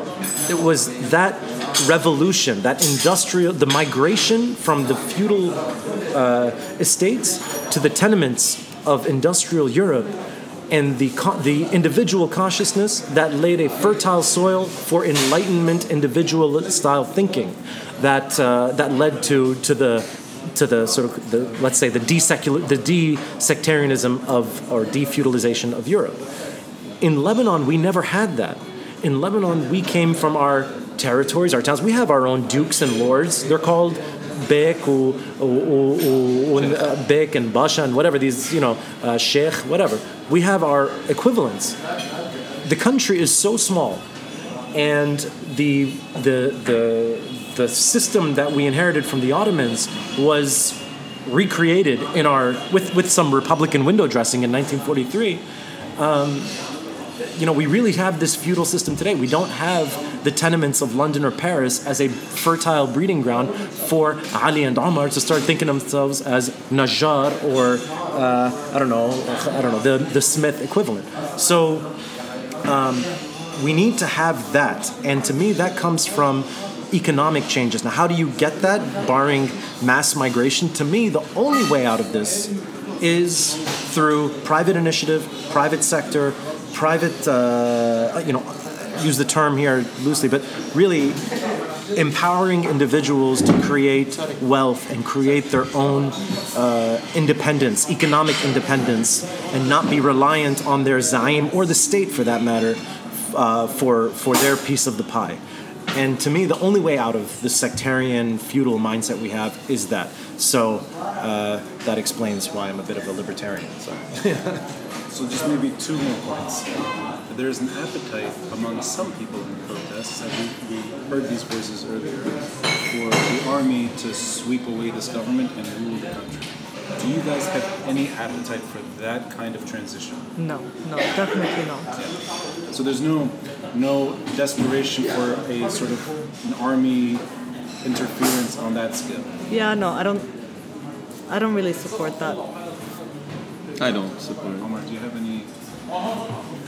Um, and I and I mean it not in the um, not necessarily the way we know it in, in in its brutal form, not an army sweeping up people and arresting everyone and putting the city and country on lockdown. I'm talking about the kind of moments that we've had in the past where the army does step in. Now, they, in effect, repeatedly step in on a different scale. The presidency has been an army commander for about 20 years now. Do you see the need for someone like Fuad an army general who's ushered in, quote unquote, to save the republic? And then you have years of institutions that are built. It's an oppressive state, but it's in a way built what we live with today and what we hold on to. Is there any appetite for that kind of interference today? And I'm, maybe I'm asking because I want to maybe unpack why there you hear these voices increasing, and they've been increasing the last few days. No, definitely. I think because they they know they're stronger with the army, maybe, but I still I don't support that at all. Hmm. I mean, these people, are, the army is here because people needed extra jobs, and that's why we're losing money because they're just giving out jobs for you know the army and whatever. So, So, you put Lebanese before army in its real meaning, that this is the Lebanese army. Yeah. Yeah. It's not a neutral, independent sort of. yeah, I don't. Yeah, I don't support that at all. state viol- state force inevitably leads to violence. I mean, even in its even in its most uh, even even in cases where it actually was for the economic benefit, like in the case of Pinochet in Chile, uh, it came at a huge human cost. And in the case of Lebanon, where power is derived from uh, sort of society and not from the state, when you introduce a third actor or a, a, a second actor, i.e., the government wants to start acting, or the, the state wants to start acting like its own, um, its own uh, sort of power center. That'll inevitably lead to clashes with the other non-state uh, actors uh, in the country, and that'll inevitably lead to violence. So it'll come at a huge. It, it'll inevitably come with violence, regardless, even in its best case scenario.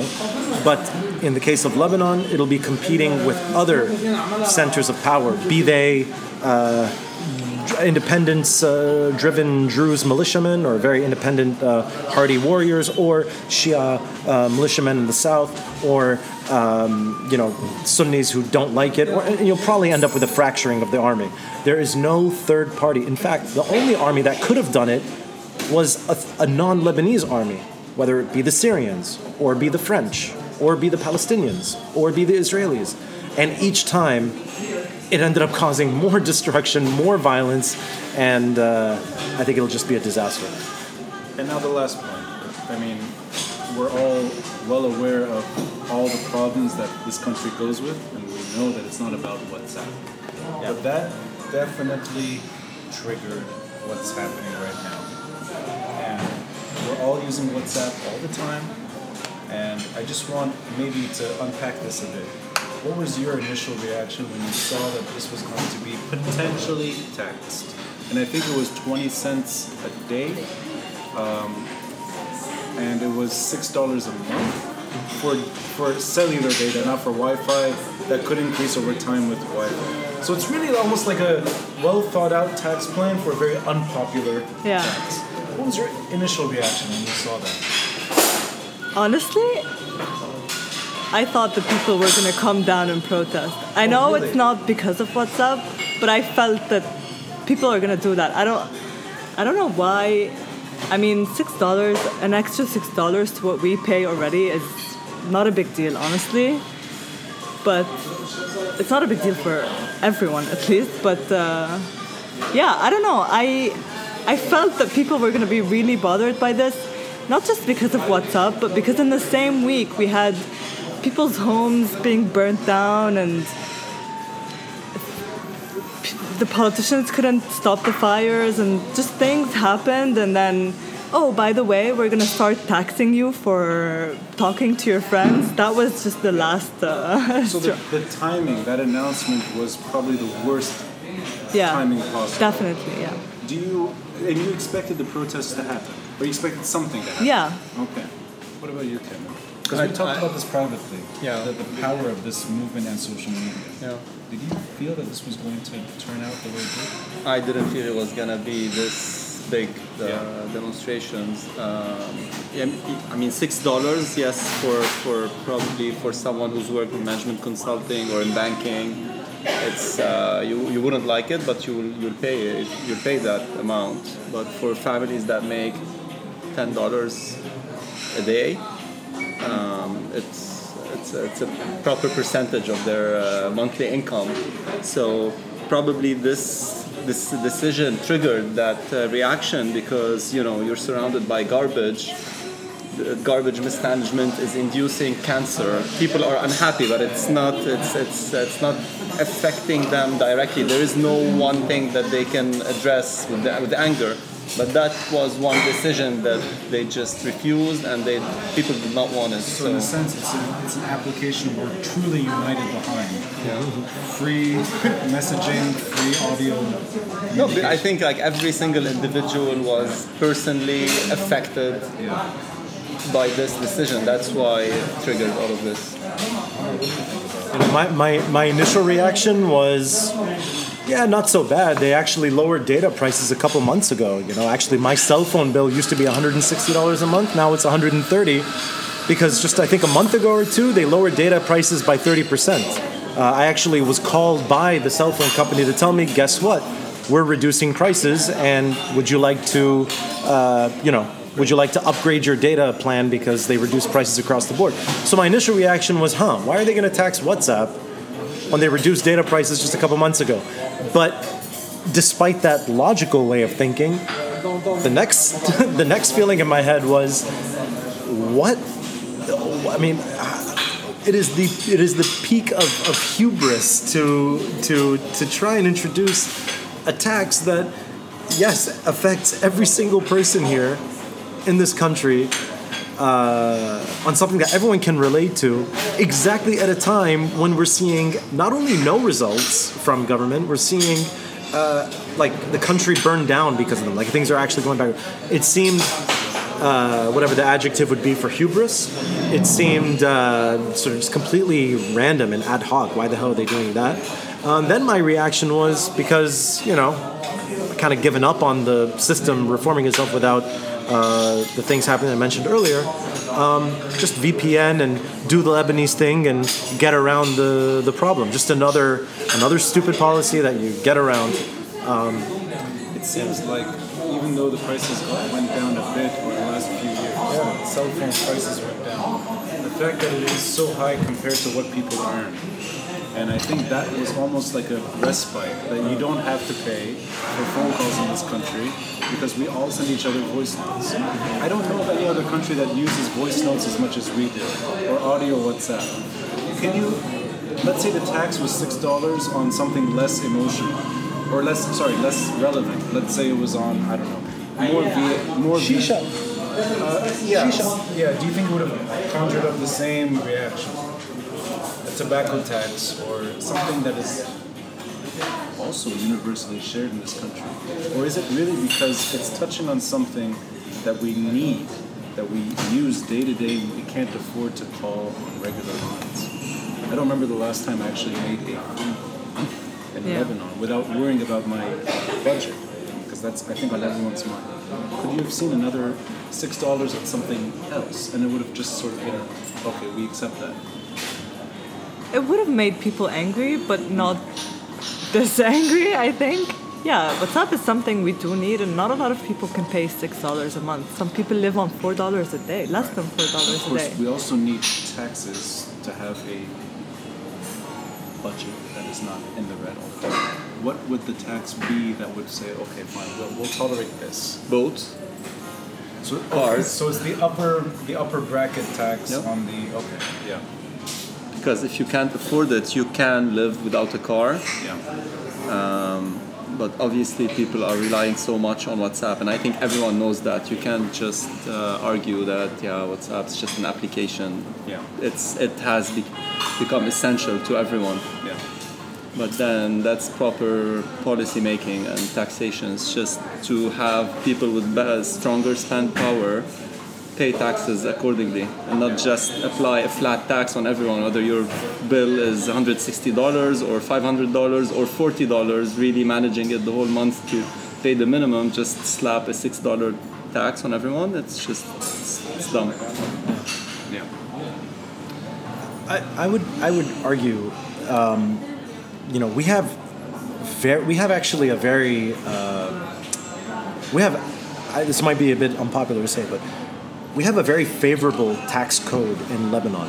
I mean, first of all, we don't have a proper income tax. We have uh, all kinds of random taxes. We have a wage tax. We don't have a capital gains tax. We have a territorial system whereby, you know, you can get around paying taxes if you just stash your money abroad. Um, we have an interest rate tax on bank deposits, but you know we don't have a capital gains tax when you sell property. Not to mention all of the other legal. Oh, inheritance tax. Yeah, it's supposedly really high, but then it's Swiss cheese. There are tons of ways to get over it, to get through it. Um, there are for for the wealthy in Lebanon. There's tons of ways to really pay nothing, really pay pay very little in uh, any kind of tax. So we don't have a proper income tax. Um, I think I don't think it's so much about the taxes as much as it's about the lack of seeing any tangible result. I don't think people have an issue paying whether it's six dollars on WhatsApp or Shisha or it's a wealthy person paying, you know, twenty percent on uh, their interest taxes, their tax on their interest, or 10, what it is today, ten percent used to be five percent, then it was seven and a half percent. I don't think people would have a problem with having uh, a, a proper income tax. The issue is not about that. The issue is we're paying this money, right? Even our VAT is relatively low. It's like 10%. In uh, many countries, it's even more. I think in New York, it goes up to, sales tax goes up to like 17%. But at least there, you know, things get done. There's a functioning government. So I, I think the issue here was not, it was just the, the, you know, they're taxing people more and more, but and given what Rina just said about the burning of the mountain, it's like $450,000 in maintenance on those three helicopters that were gifted to us would have saved millions of dollars of damages and lives and homes. It's like, what the hell are you doing with this money? And we know all the corruption. So I think that it's the combination, it's the frustration really, and that was just the, the thing that sparked it. In less than 24 hours, our prime minister is either going to announce a proper reform package, which may not happen. He may also resign. We don't know what's happening. But there's speculation that it's one of two choices either a big announcement for change or resignation. Let's go with the former. Let's say there's a reform package. What do you expect in that kind of package to calm people down and maybe even dissuade them from protesting? I have trouble seeing that package being acceptable no matter what happens. But what do you expect in that package? Is it what Omar is suggesting, which is a a different set of taxes that are being, you know, put here and there? Is it what you go after, the cars and the boats? Is it not WhatsApp, but maybe other burdensome taxes on the poor? What, what do you see? Um, I know it's unfair to put yourself inside Hariri's mind. Well, we also discussed this earlier today. Uh, one of the immediate consequences to all those demonstrations is for the, the people to know that they have a voice now, but also for the politicians to realize that the people has a voice. So the next time there's a cabinet meeting, people will be sitting and with personal agendas and everything to have some laws decided. And one of the considerations of those politicians would be not having people go back to the streets. So that's that's one thing. But um,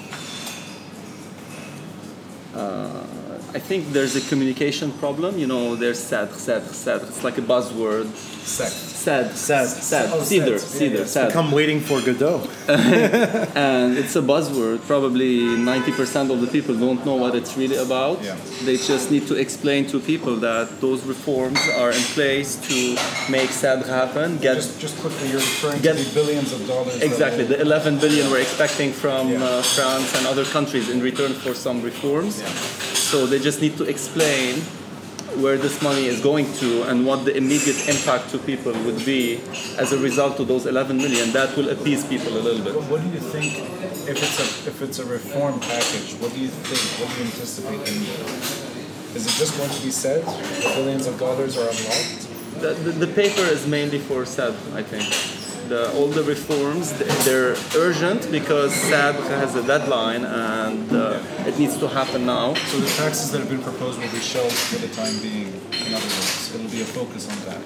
Probably. But I think just people need to understand what's the immediate consequence on them because at, at this point nobody's explaining it to them properly. It's just buzzword. What about you? It's a really hard question.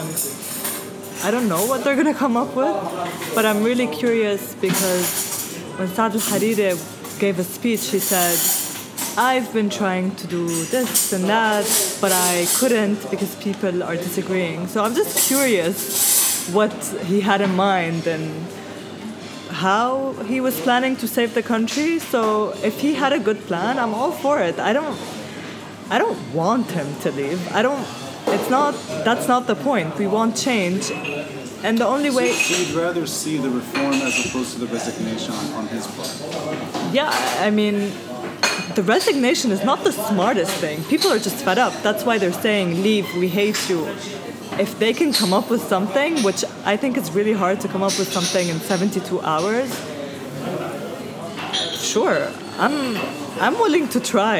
I mean, Cameron, just quickly going back, would you prefer resignation or reform in this in this moment? Let- Let's place a scenario where the ref- they explain how those reforms will lead to lowering the, the deficit for ele- Electricité du Liban. Like if they explain such a thing, I would be in, in, in favor of the reform. So you'd, you'd prefer reform first, then resignation if necessary. If the reform is a, is a proper plan, it's not just to. What about you, Omar? What do you, what do you expect and what do you prefer? Um, I expect I expect a sensible reform package because I think every stakeholder in government and in society uh, stands to lose a lot if the house or the mansions, if all the mansions come crashing down. So I expect that in the last 72 hours that they've been really putting their heads together, finally doing their job, and putting together a sensible reform package for their own sakes. I hope that as well. Now, I, I hope. I mean, ideally, the I, I do want to give credence to the or give a chance for the non-sectarian, all this you know, this feel-good individualism that we see to to, to take root. So I do hope that maybe you know, in, in the next anyway, in the next few years, we're going to have parliamentary elections. Uh, maybe uh, a sensible plan, and then a commitment to uh, introduce new candidates. Maybe Nabih Berri says, "I'm not going to run for parliament head uh, next uh, term," or uh, Aoun says, "I'm out," and uh, you know, we're going to have some. Uh, you know, Eli Khouri, random guy, come in as as president, maybe, and the same thing goes for Saad, maybe. But the first step, I think, should be uh, economic reform, and I think they'll put together a plan that makes sense. But I want to point, I want to go back to something Ka- said that is, I think, super important. There has been such a poor uh, uh, effort, actually non-existent effort, in communicating the problems and the solution, the problems the country's facing, and the solutions to solving those problems over the last you know 15 years actually. We've actually been in recession for about 10 years really since uh, 2005 every every time there's been an outburst of public participation it's always been uh, you know uh, Hezbollah is the problem uh, Syrian war is the problem Syrians in Lebanon are the problem sanctions America are the problem S- and and it's so obviously false sort of just blaming one particular thing that is so obviously false that i think that led to the dis, the the jadedness of and the lack of public participation um, that we've seen that, that really showed itself in the last elections. That's why people didn't go out to vote because they just said, in fact, up until a few days ago, when you ask someone, what do you think of politics here? Most people say, I don't care, I'm going to the beach, I'm going to the club. What we've seen today in the last three days is an outburst of public participation because all of a sudden they have this agency that maybe we can make a change. And I do hope that that is uh, sort of really uh, galvan or sort of uh, capitalized on in the uh, reforms, the, the reform package that is sort of hopefully going to be presented tomorrow, and in the months coming forward, because people need to know where the problem is. There's an incredible for the last six months, everyone's become a monetary policy expert in the country because everyone started worried about the lira, and uh, th- that was maybe the, the 20% that had a stake. The other 80% were, hey, I don't care, you know, country, whatever, I'm going out, where's the party, where's the club, I'm going to Mykonos for the summer. Now, people are actually going out and caring. I hope that our leaders communicate more. I hope people respond, whether it's hopefully not through the street, hopefully through elections by holding their leaders to account. Um, and I think if, if anything, that could be the the the the, the, the real tangible uh, sort of uh, benefit that we get from this outburst of public participation. I hope everyone becomes more engaged in policymaking and the reforms that are necessary to move forward. I think that's a good place to leave this on a hopeful note. Yeah. Thank you, Omar, Vina, Cameron. Once again, I appreciate it. And let's leave it there. Awesome. Thank you, guys. Thank you.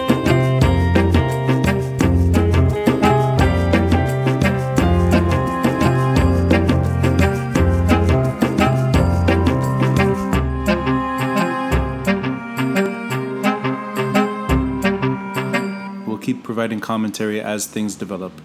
Again, apologies for the background noise. This episode was done hastily, but I hope I hope it was worth hearing, especially for those that are not living in Lebanon. I hope the diversity of views in these two sessions shows that more or less the people that are going to the street, despite their differences, are united on change. And there is a deep, fundamental desire at the moment for change in this country. We'll see how it plays out. Until next time, I'm Ronnie Chatah, and this is the Beirut Banyan.